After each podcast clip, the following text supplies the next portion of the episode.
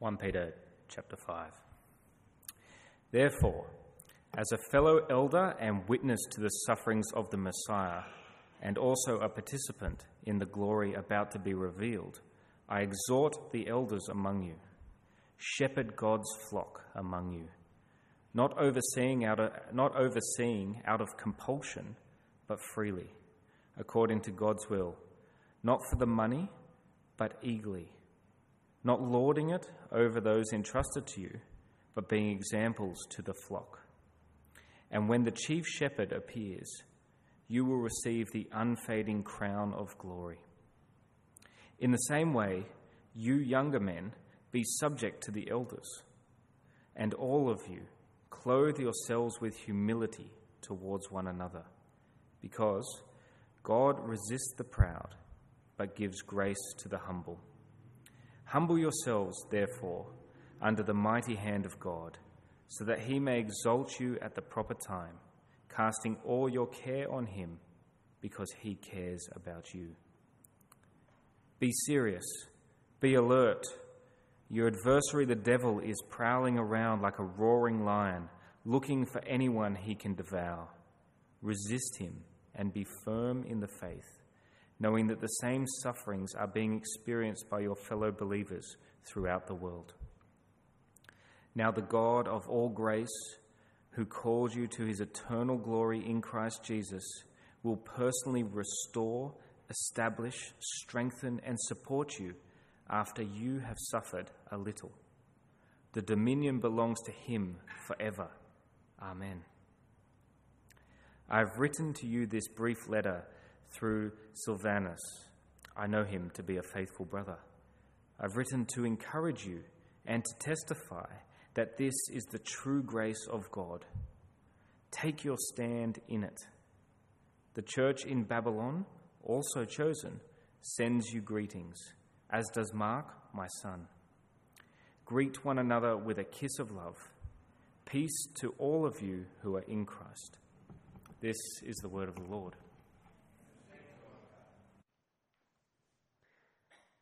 Thought I'd come to you tonight. It's all these good seats here. I mean, this is like, did you not buy business class? It's anyway, that's all right. But that's first class. Oh, it's very expensive. Oh well, that's all right. Too scared you might get a kiss of love from the front. No, no, no. no. Uh, let's get into this part of God's Word. I hope you've got 1 Peter 5 open there before you. I want you to get a picture in your heads as we head into this part of God's Word. That's the picture of a shepherd with a flock of sheep um, which he cares for very much. Um, they're actually a pretty rubbish flock of sheep. They were all going to be slaughtered, turned into dog food, because they're pretty rubbish sheep. But, uh, but for some reason, this shepherd really valued them. He paid a very high price for them. He purchased them from the place where they're all going to be killed, the abattoir. And, uh, and now he's, he's got them, and he's walking with them back to his property. It's a long walk. It's, it's, it's a really long walk. And along the way, they come across all sorts of, of, of land. Um, some beautiful luscious, verdant valleys, soft on the hooves, quiet waters, and some really rubbish land. Some really just dry, barren, difficult parts of the journey. And the sheep are thirsty, parched. They, they're doubtful that they should really keep going. But with them, they've got their shepherd with them. And they know that their shepherd really cares for them. Um, and, and, the shepherd keeps reminding them of where they're going on this journey. Um, they're going back to his property. And it's, it's going to be more wonderful than they can even imagine. And so, with, with their shepherd with them, um, they feel secure and loved. And with this hope before them, they, they feel kind of uh, hopeful about the future. And so they walk on and on and on with their shepherd. This is kind of the Christian life. This is a way of thinking about the Christian life. This is kind of what uh, 1 Peter has been about. He told us at the beginning that, that Jesus has rescued us, our shepherd, from the slaughter, effectively, from sin, by the precious, by his precious, precious blood. Um, and now he, he's leading us, he's with us, he's staying with us, taking us all the way to glory. So we share with Jesus in his suffering, the difficult times, but we share with Jesus in his glorious future. That, that's what Peter has been, uh, the journey he's been taking us on. And he ends with one big command. Um, and then we'll see that three other commands kind of fit in with that. But, but all the while of giving these commands, he keeps taking us back to this bigger story that we've got a great future ahead of us. And we've got a wonderful shepherd who's with us all the way along. Um, so I'm going to try to take us through that kind of journey. Uh, the first big command is right there in verse 12, chapter 5, verse 12. It's, it's kind of his whole point of writing at all. So look, look with me at chapter 5, verse 12. He says, I've written you this brief letter through Silvanus to encourage you and to testify that this is the true grace of God. Take your stand in it. What I've been trying to say, everyone, is, is the true grace of God. That's what I've been laying out before you. Stand in it. He says, take your stand in it. That's the one big thing. Why is he so kind of, um, you know, serious about this? It's kind of like Braveheart esque. Take your stand. What's why?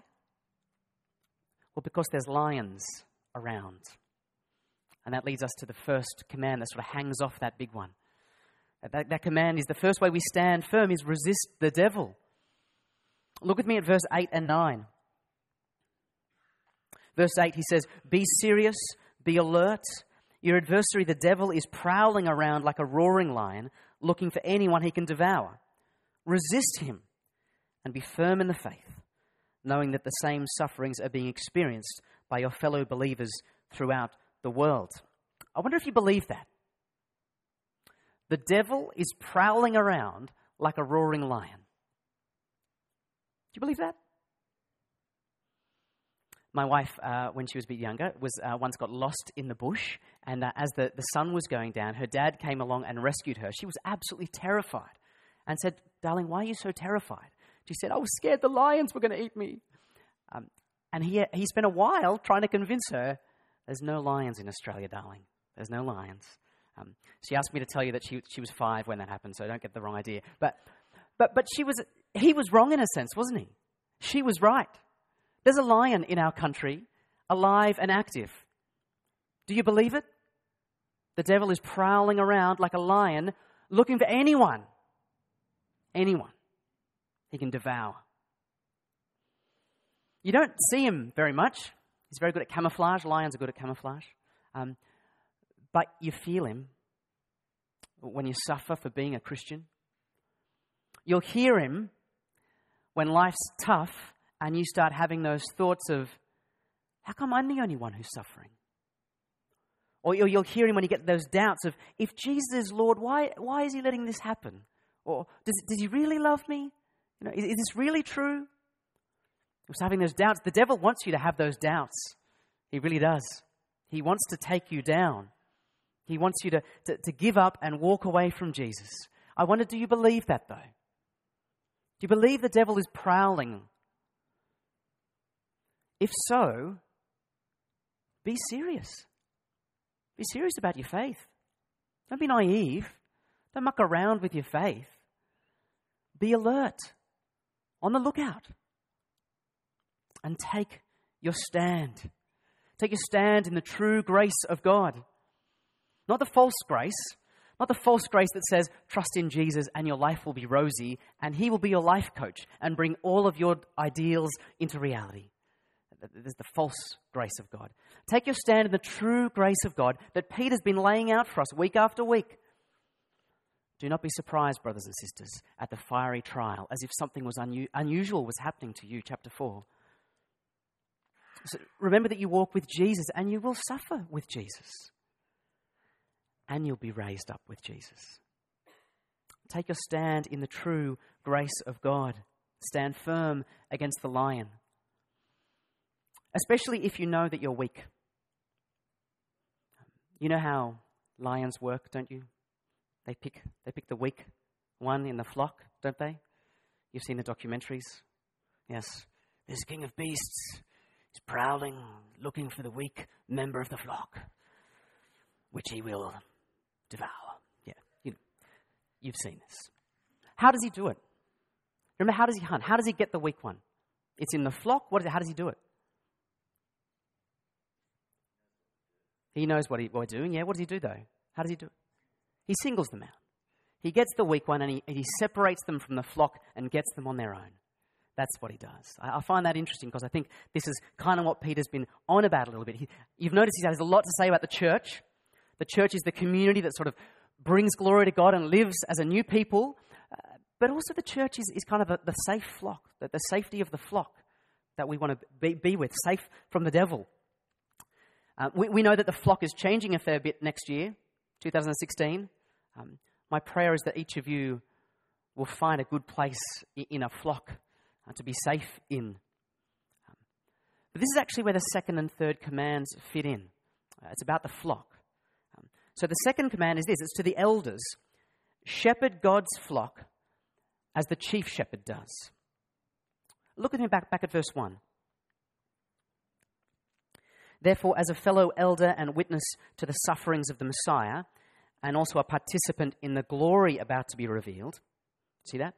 Suffering and glory, that's what we always got with Jesus. There you go. Um, I exhort the elders among you, shepherd God's flock among you.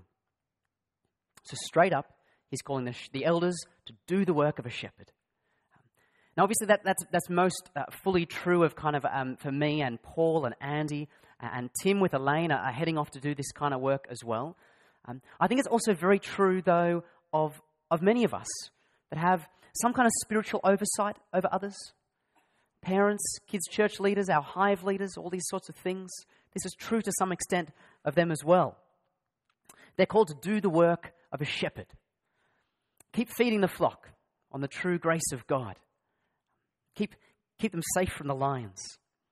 I thought it was a great moment when uh, Tim was actually just reading the Bible to us a moment ago. I thought, what a way to end your ministry at Church by the Bridge. Reading the Bible to the flock. That, this is your job. Bring the Bible to the flock. Um, that, that's exactly what we're, we're talking about here. And, and I'm very thankful. I actually want to just take a moment to say to the, to the hive leaders who are here, I'm very thankful uh, for your work of helping to shepherd the flock this last year. Uh, very much appreciated by me and many of us. Thank you for doing that work.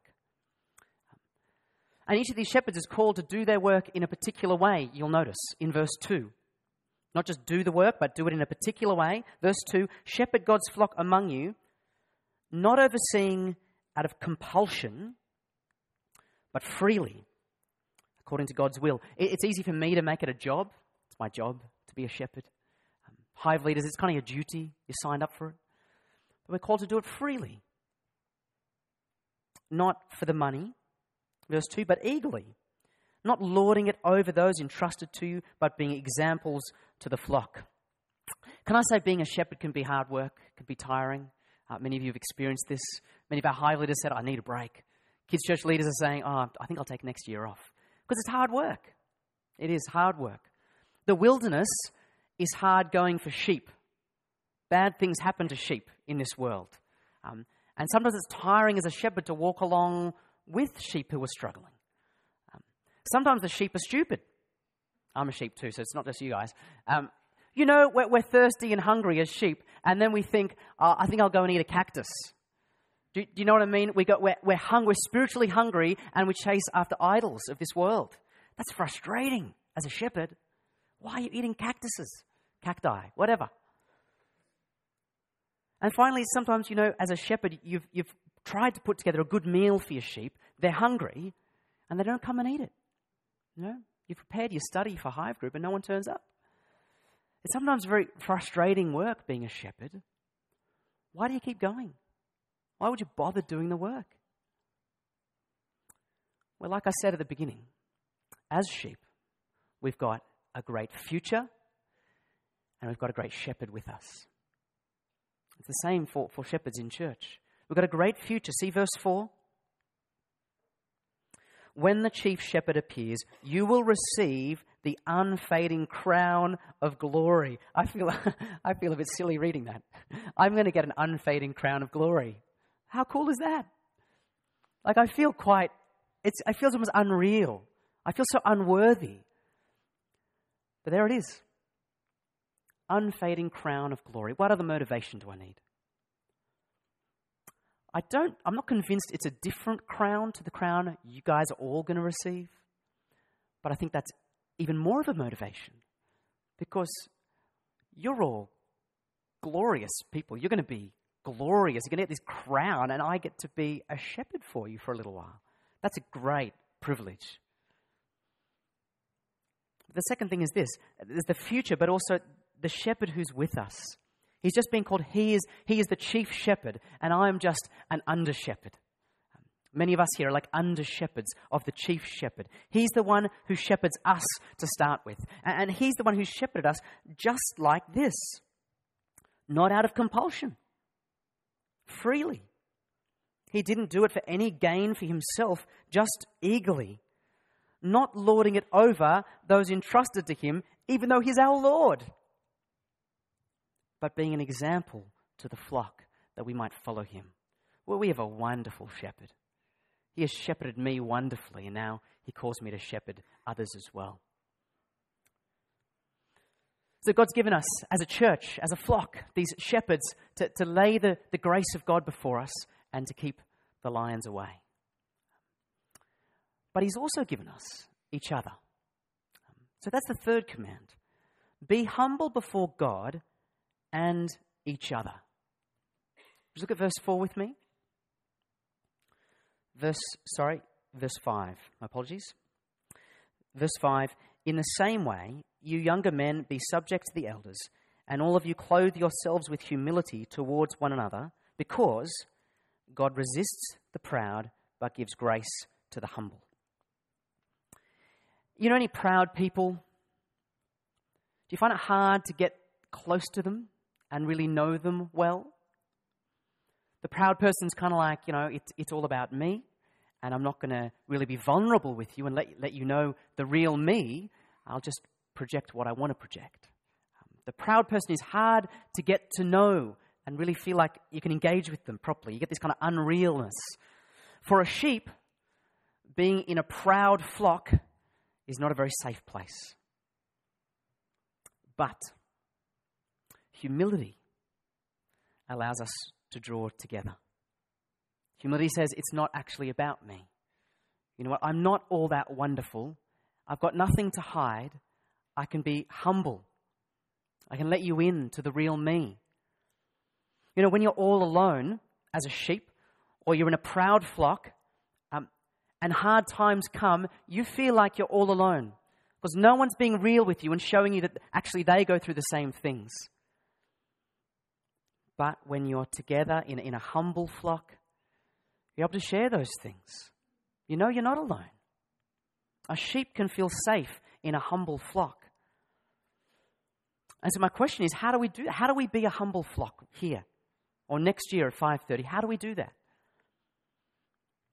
And I think the answer we get here is we start by being humble before God. If you're humble before God, you'll be humble before each other as well. So, so look with me at verse 6.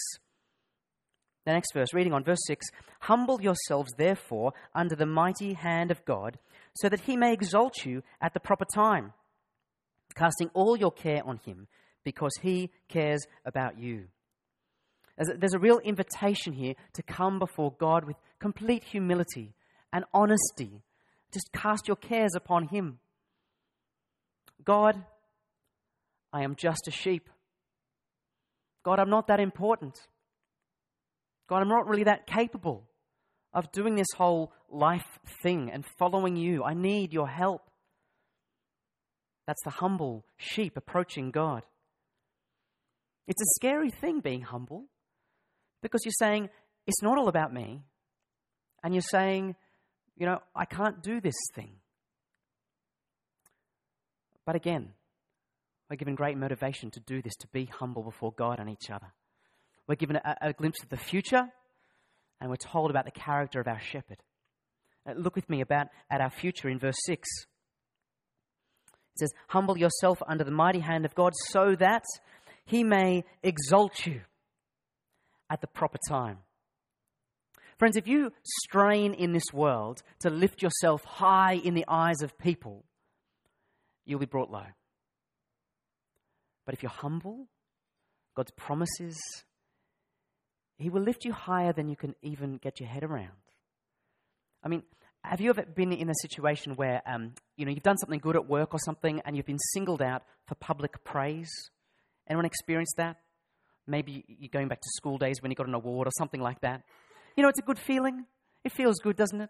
To be kind of honored by people. Imagine being exalted by God. I mean, can you imagine that?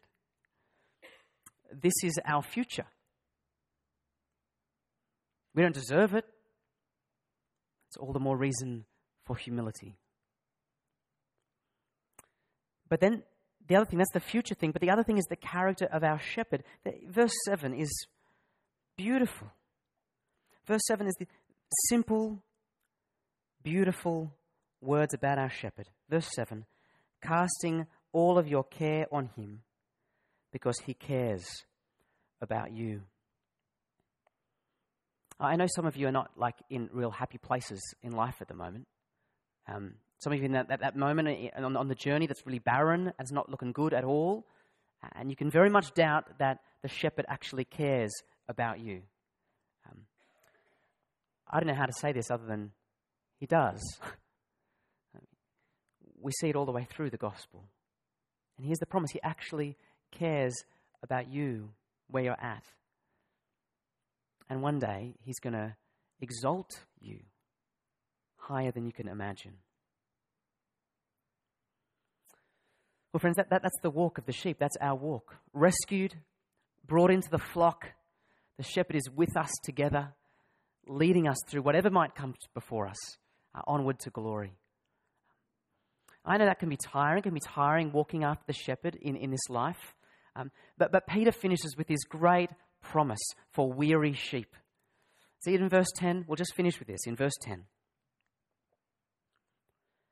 Now, the God of all grace, who called you to his eternal glory in Christ Jesus, will personally restore, establish, strengthen, and support you after you have suffered a little while.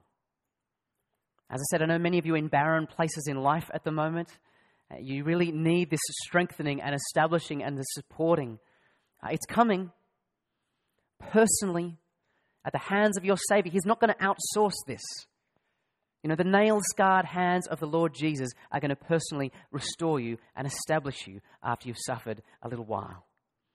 Not just kind of wrap you up like a little lamb, kind of this. I get this picture when I read this bit. He's going to like pick me up like a little, a little lamb and wrap me up with a bandage and, and lay me gently down. This is lovely, and I think it's probably true. But that's not what he's saying here. He's saying he's going to make you strong and alive and secure and firm and run, my sheep, live. This is kind of glorious way of ending. Strong. And that's right, isn't it? He has called us to his eternal glory. That's our future.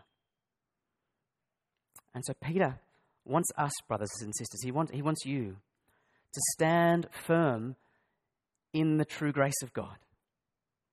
He wants the shepherds to keep on laying that true grace of God before the sheep. Keep going, shepherds. He wants us to stand with our wonderful, caring shepherd every day. He wants us to stand humbly with each other as well. And then keep our eyes on the shepherd and keep walking on, one foot in front of the other. Until he returns, until he brings us to his glory. We're going to actually uh, reflect on this by singing about that time when the Lord Jesus returns and uh, brings us to glory. I'll invite the band to jump up and I'll pray for us, and then we'll sing. Father God, we want to thank you so much uh, that you value us so. Um, we don't really know why that is, um, but we thank you. We thank you so much for rescuing each one of us. Thank you that you care for each one of us. I thank you that you are uh, our shepherd. Thank you for giving us each other. I thank you for giving us uh, shepherds uh, in the church. And Father, we so thank you that you are calling us towards glory and you're keeping us for that as well. And so we commit ourselves into your hands and pray that you help us always to remain with our shepherd. Amen.